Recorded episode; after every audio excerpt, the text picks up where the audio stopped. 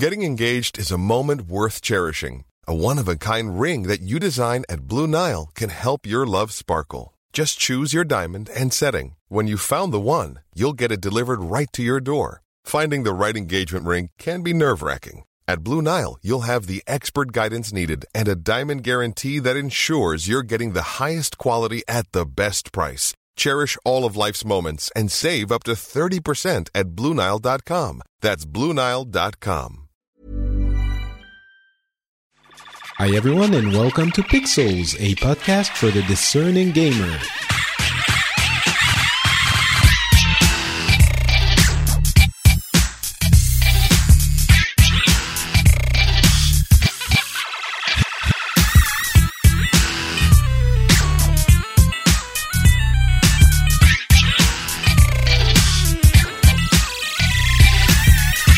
Hey everyone and welcome to Pixels. This is episode ooh, uh, fifty-eight.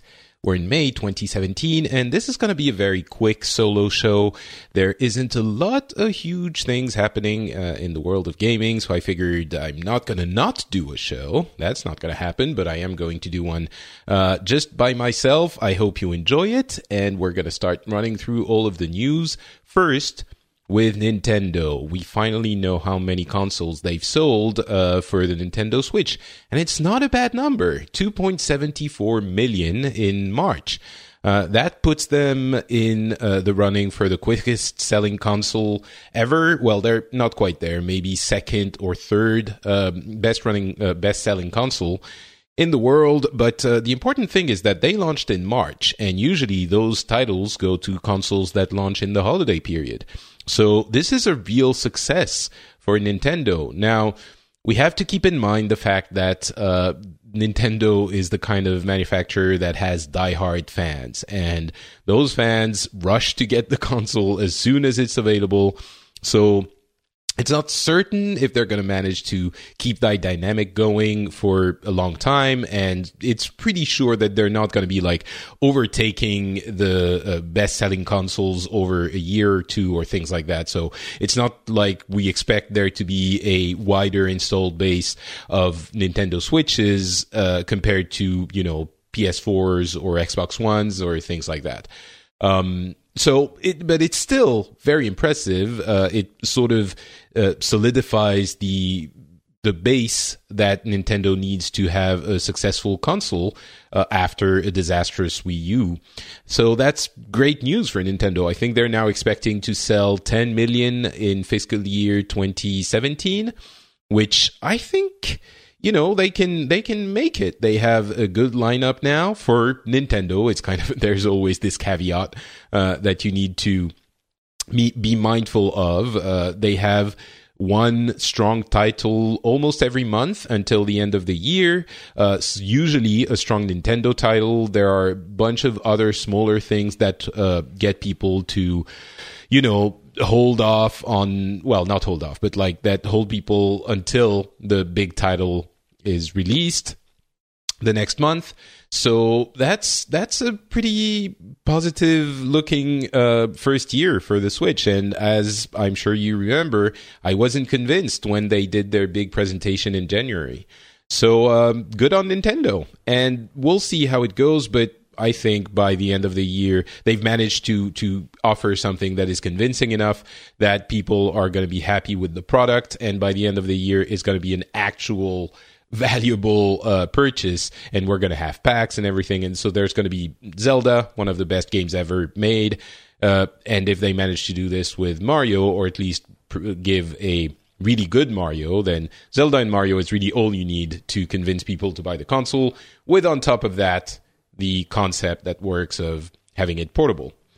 So, yeah, there you go. And I think there is one thing that relates to this. Uh, it's the, uh, the the discontinuation of the N E S Classic, which a lot of people have been saying is an error because it was selling a lot and they were making a lot of money on it. And the answer to this, Uh, I think it was Reggie Fils-Aimé, the present, uh, president of uh, Nintendo of America, who was talking with uh, Time. And he understands the sentiment that, you know, this, why would you want to discontinue a product that is so successful? And I think it has to do with, uh, what he says is that it has to do with resources. And he says, we don't have unlimited resources. And I, this might seem like a weird answer, because you might think, well, let's get more resources, you know, to to be able to produce that thing that is incredibly popular. But it's not that easy. I really think that there is a... I, I often talk about this uh, with my experience with Blizzard as a company, and the fact that company culture is so important. And it's really hard to preserve. Company culture is a, a sort of... intangible quality that may, means that the company is capable of doing the things it's supposed to do the way it's supposed to do it. And of course, I talk about Blizzard because this is what I know, but you have a lot of people that worked at Blizzard and that did great things at Blizzard and that left Blizzard, and then they didn't manage to gel uh, the, the products that they were developing as well. And similarly, there are people who worked in other companies before, and when they joined Blizzard, they suddenly began making amazing games that, you know, not that they didn't make amazing games before, but not to the same extent. And I think it has a lot to do with company culture. So when Regis Fils-Aimé says, we don't have unlimited resources, I think what he's saying is our company culture is such that this is the configuration we need to be in in order to create the kind of product we want to create. And it's not as simple as saying, oh, just hire more people and, you know, grow the company. And that is a really hard thing to do. And sometimes it's, it's not the right thing to do. So anyway, N E S Classic discontinued. There's the Super N E S Classic that's already in the works. That's not that's not a surprise. But overall, I think they are uh, wanting to focus on their real star product, the Switch. And in order to do that, they need to make sure that their re- resources, which are limited, have to be well allocated. Uh, to me, it makes sense. Probably doesn't to a lot of people, but I think it it's a, a coherent way of looking at things. Um, Mario Kart is out. Mario Kart, Mario Kart eight Deluxe. Uh, it's still Nintendo news. And just to say that, you know, it's one of the best-selling games of twenty seventeen for Amazon. So far, you know, it's been out for like five days. But still, uh, still an indicator that people who own a Switch are incredibly hungry for games. So basically everyone who owns a Switch is going to be buying it, or almost. Ooh, and by the way, fun tidbit, in case you didn't uh, see it, the attach rate for Zelda on the Switch is above one to one, uh, meaning the attach rate is, you know, the number of uh, uh, games you sell per console on the market. And usually, you know, you have uh, twenty percent of the Uh, owners of a console that buy a, a specific game, maybe more if it's a system seller, especially in the early days of the console. In the case of Zelda, they actually sold more Zelda Wii, uh, sorry, not Wii U's, Switch. So not the Wii U version, but they sold more uh, Zelda Switch than they sold Switch consoles themselves. So again, when you're talking about Mario Kart, Mario Kart eight Deluxe being the best-selling game of twenty seventeen so far, that's an important point. Uh, it sort of puts into perspective this idea, this this uh, this mindset that Nintendo fanboys and fangirls are in. Like, they're going to go out and buy lots of things immediately, and in the case of Zelda, they might buy, you know, the the game itself because they don't manage to get the console, so they figured, you know, I'll have the game at least. And many people might be buying two versions, you know, the collector's uh, edition and the regular version, one to keep, one to play, you know, one to keep, like, not even open it, stuff like that. So Nintendo, I was making jokes about the Nintendo subreddit a few months ago, and yeah, that absolutely lines up with the kind of things I was seeing there. Other bit of Nintendo news is the announcement of the two D S X L, uh, the new two D S X L actually, which is a version uh, of the th- new three D S X L without the three D. Uh, you know, the two D, uh, the, the Nintendo three D S or two D S uh, is a really great console. I think it still has a couple of years ahead of it, and Nintendo saying, yes, it's not, you know, the, the, the three D S is going nowhere. We're still very committed to it, and the Switch is not a replacement for it. it's going to hold for a year or two, and the announcement of that new two D S X L is definitely an indication that they are serious about it. But with the success of the Switch, I there was a question of whether or not they would have another portable system uh, in the works. Well, they certainly have one in the works, but I now with the success of the Switch, I can't imagine it's going to see a release in unless something goes horribly, horribly, horribly wrong. Um, so we'll see. But the two D S X L is a great piece of hardware. It's about one hundred fifty bucks. If you want, would I recommend a two D S X L? For some people, I guess, maybe even younger uh, gamers, that might that is definitely a great system. It's really outdated now. The three D S we don't care about, as I think most people agree. Um, the new uh, part of it is not super incredible. It's it makes the graphics a little bit smoother, but there aren't many titles that take advantage of that, uh, the, you know, the, the updated internals of the console. So I don't know if I would recommend the new two D S X L to many people, but for some people, it would make sense. The question is, would you buy, if you want a Nintendo system, do you want a two D S X L, well, a new two D S X L, or a Switch?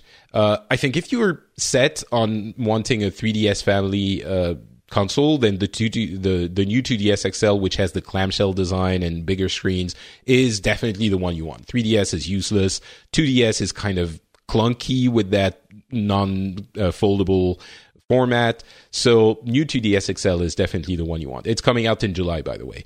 But I think, you know, if you want a Nintendo system going forward, it's really a Switch that is going to give you the, the kind of things that you can get excited about.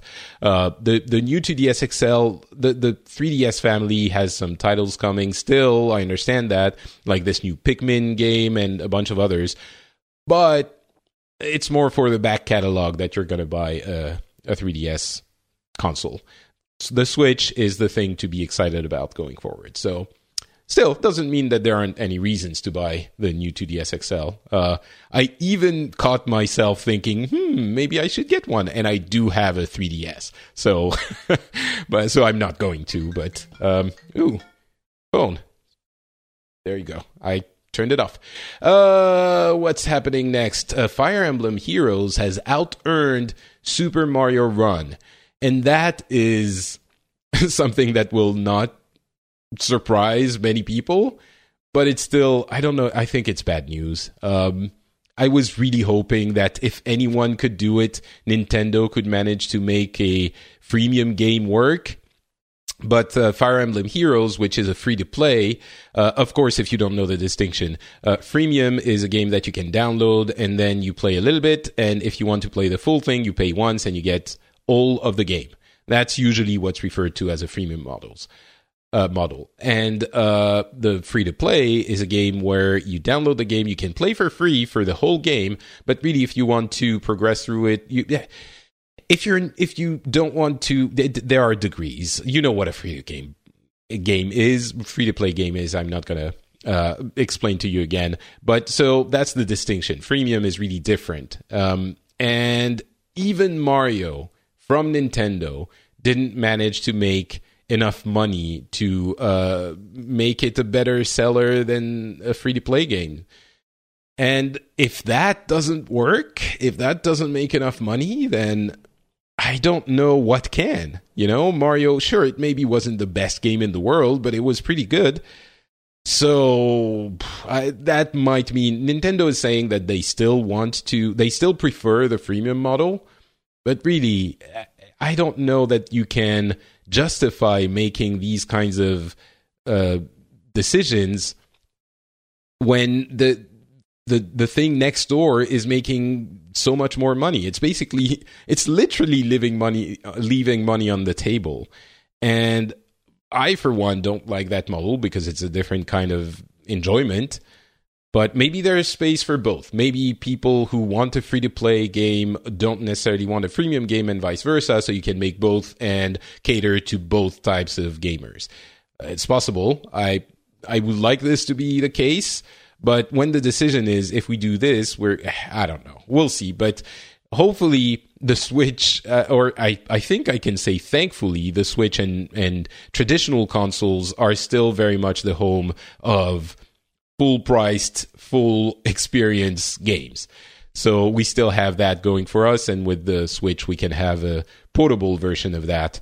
But uh, yeah, I I won't lie, I was a little bit disappointed by that uh, bit of news. I hope it doesn't affect Nintendo too much, but at the same time, I'm a realist, so I kind of understand what that means.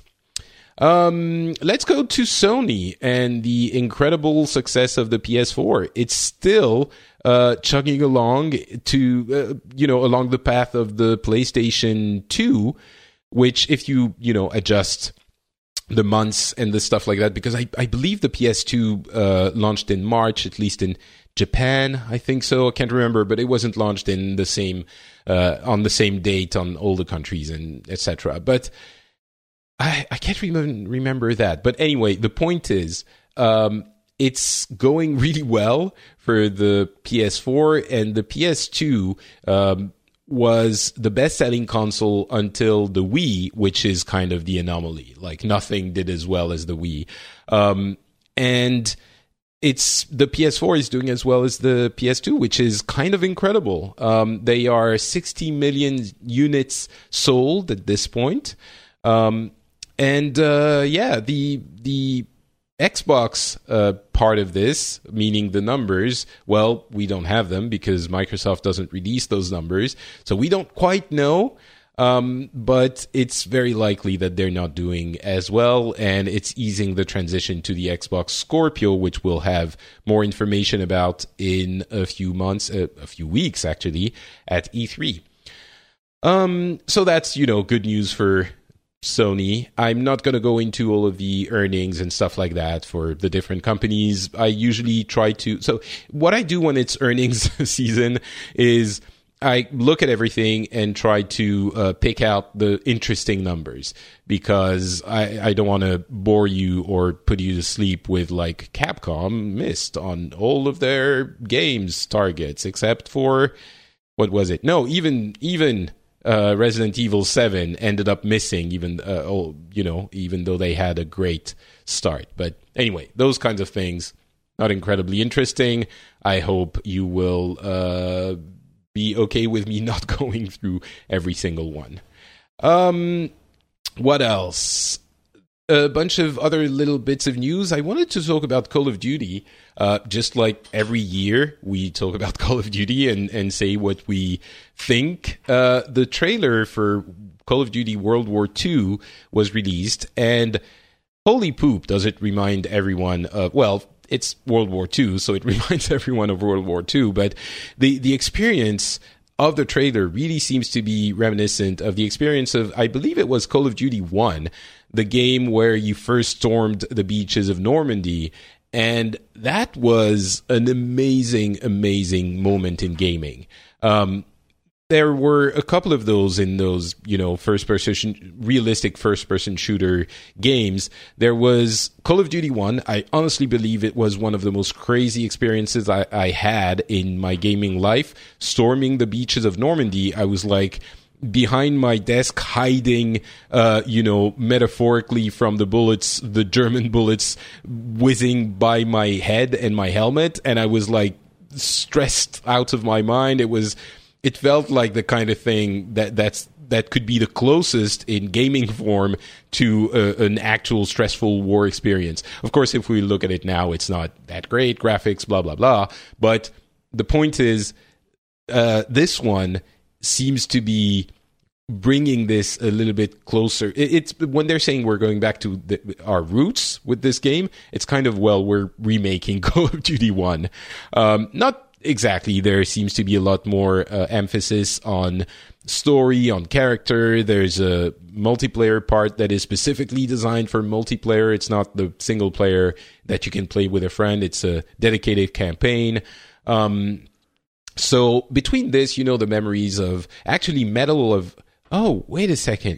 I think it was Medal of Honor that was storming the beaches of Normandy, and Call of Duty one was Stalingrad, and the, you know, the, the boats and all of that. That was also crazy. And then Modern Warfare was insane too. But I... I so... regardless of which title it was, I was very surprised that it sort of brought me back there at, at that space. And I think this might be the Call of Duty that speaks to me the most from the past five years. Now, I'm not saying I'm going to rush out and buy it. I don't think I will. Um, but I'm curious. I'm definitely, again, more curious than I was when they first said, we're, you know, we first heard the, the rumors. It's probably going to be about World War Two. Um, Marvel versus Capcom Infinite uh, is being released on September nineteenth. Uh, you'll know I'm a gaming uh, versus fighting game uh, fan, so of course I'm interested in this, but I think there are a lot of Marvel fans that are interested in this. The graphics are kind of weird. I mean, it's the the previous titles in the Marvel versus Capcom series also had... I, the third one, I wasn't a fan. It was kind of plasticky uh, looking, and this one is also kind of weird plasticky looking, but it also has some nifty effects, which graphically I'm on the fence, but it's just, it seems like it's going to be a great, exactly what's on the box, a great bundle of fun of Marvel and Capcom craziness that makes absolutely no sense, but that is just fun. So I'm hoping that uh, the title does well, and I'm certain that one I'm pretty sure I'm gonna get. If only, I, I would like to say, if only to play with my friends. I don't know that we'll have an opportunity to do that, but maybe online. Um, anyway, we'll see. That go check out the trailer. Even if you're not into fighting games, I think it might be fun for uh, most people who enjoy these kinds of universes. Um, Halo six is going to be about Master Chief, which I'm kind of, I'm not sure. So I'm not a fan of Halo. I, I've never really played it, so please excuse my blasphemy. But Halo five tried to take the game to different areas, different... Uh, you know, Master Chief was not a, the, the main part of the game. And it begs the question of, what do these series do with, you know, their...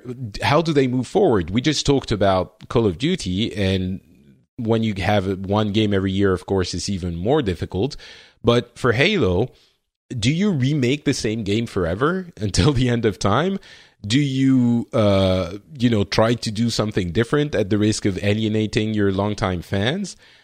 I, honestly, I don't have an answer to this. I think what I would have been completely bewildered a few years ago, but I think what we saw between the, the two G O W, the Gears of War and God of War, um, might hold part of the answer. And of course, that rests on what God of War is actually going to be, but... It seems that God of War is trying to take the the core of what the game is and sort of put it in a different setting. And what Gears of War did with Gears of War four was basically making the exact same thing, uh, again, with a different character. And that's also uh, what Halo five did. It was really just Halo with a different set of uh, protagonists.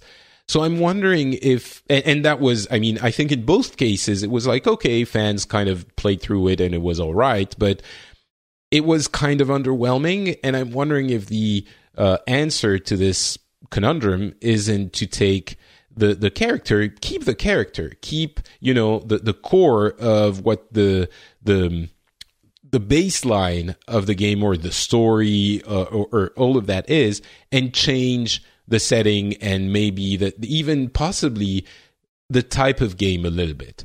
Um, so you still speak to the nostalgia of the players, but you don't necessarily repeat the uh, a type of gameplay that might have aged or that might have, you know, that people might be tired about. And we'll see. Maybe God of War is going to be, you know, that amazing intro we saw last year. Maybe it's just going to be that, and then the game is exactly the same as... Uh, as the previous God of, War, God of Wars. It's very possible, but I think e- if they keep even that, that tone, that setting um, that we saw last year, it might be enough to make it feel fresh and and interesting to old-time players, well, interesting them anyway. I mean, I don't know. We'll see, but this the the, the idea that Halo six is going to return to Master Chief... Um, I don't know if they can do anything different with an F P S. An F P S is an F P S. But this idea that they're, they're that they're saying it's okay, guys, we we get what you want. It's really more Master Chief is more worrisome to me than anything else. And again, I'm not a Halo player, so what do I know? I have no legitimacy talking about this. Uh, Atlus has basically said, you remember that thing we said a few weeks ago about how you can't stream Persona?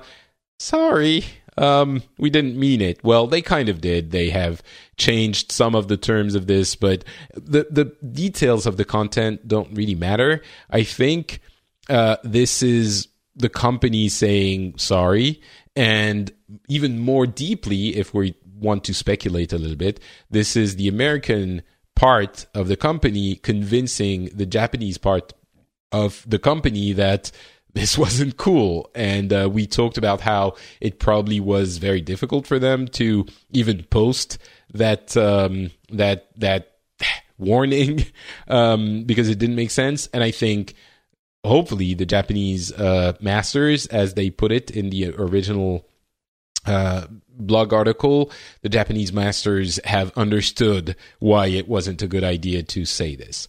So yeah, they've said they're not as hard on all of this, and it's uh it's a good thing.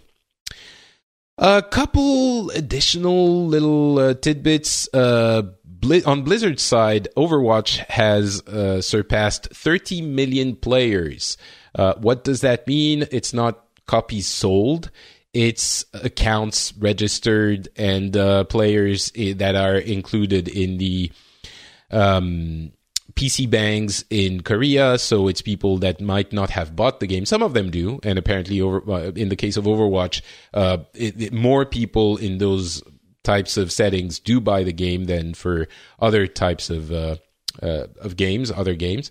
But uh, many of them don't buy it. They pay per hour of... Um, of playing the game, and uh, it's basically internet cafes.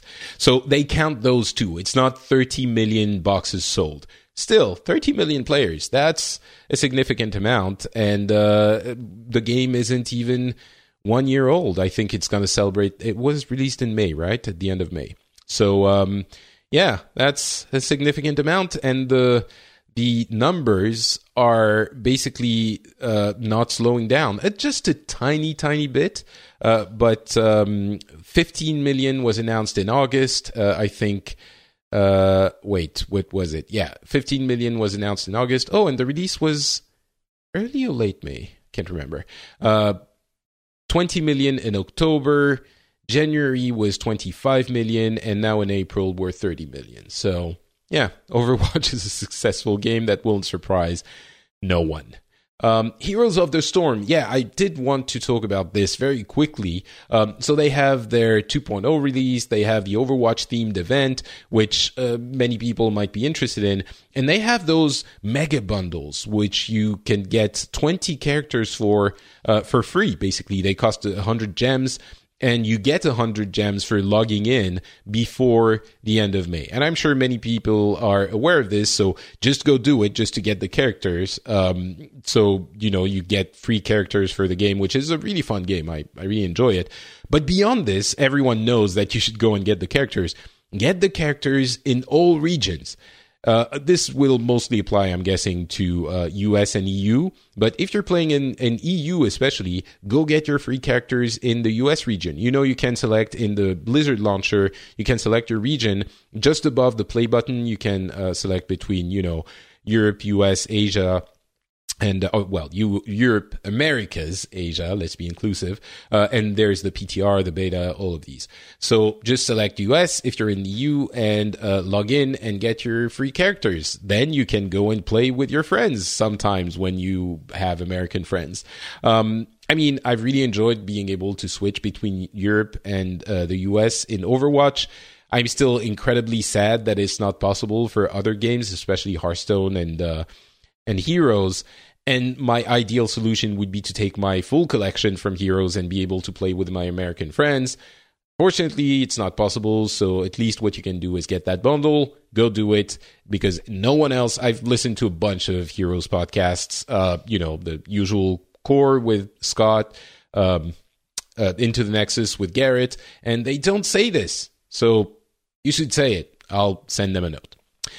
Finally, if you're uh, broke and don't want to play on P C and don't like Blizzard games, there is a demo for Prey that's available on P S four and uh, Xbox One.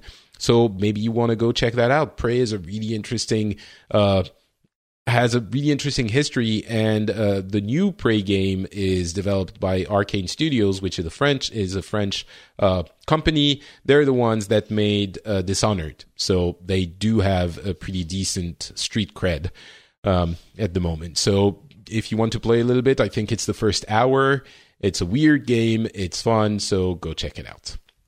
And that is going to be it for this mini solo episode of Pixels. Uh, if so, I've heard some feedback on those solo episodes. Uh, some people tell me that they're not as good as the uh, episodes where I have uh, guests, which I can completely understand. Um, I'm curious to know what you like, dislike in these solo episodes. So if you've listened, Uh, please come to Twitter to let me know.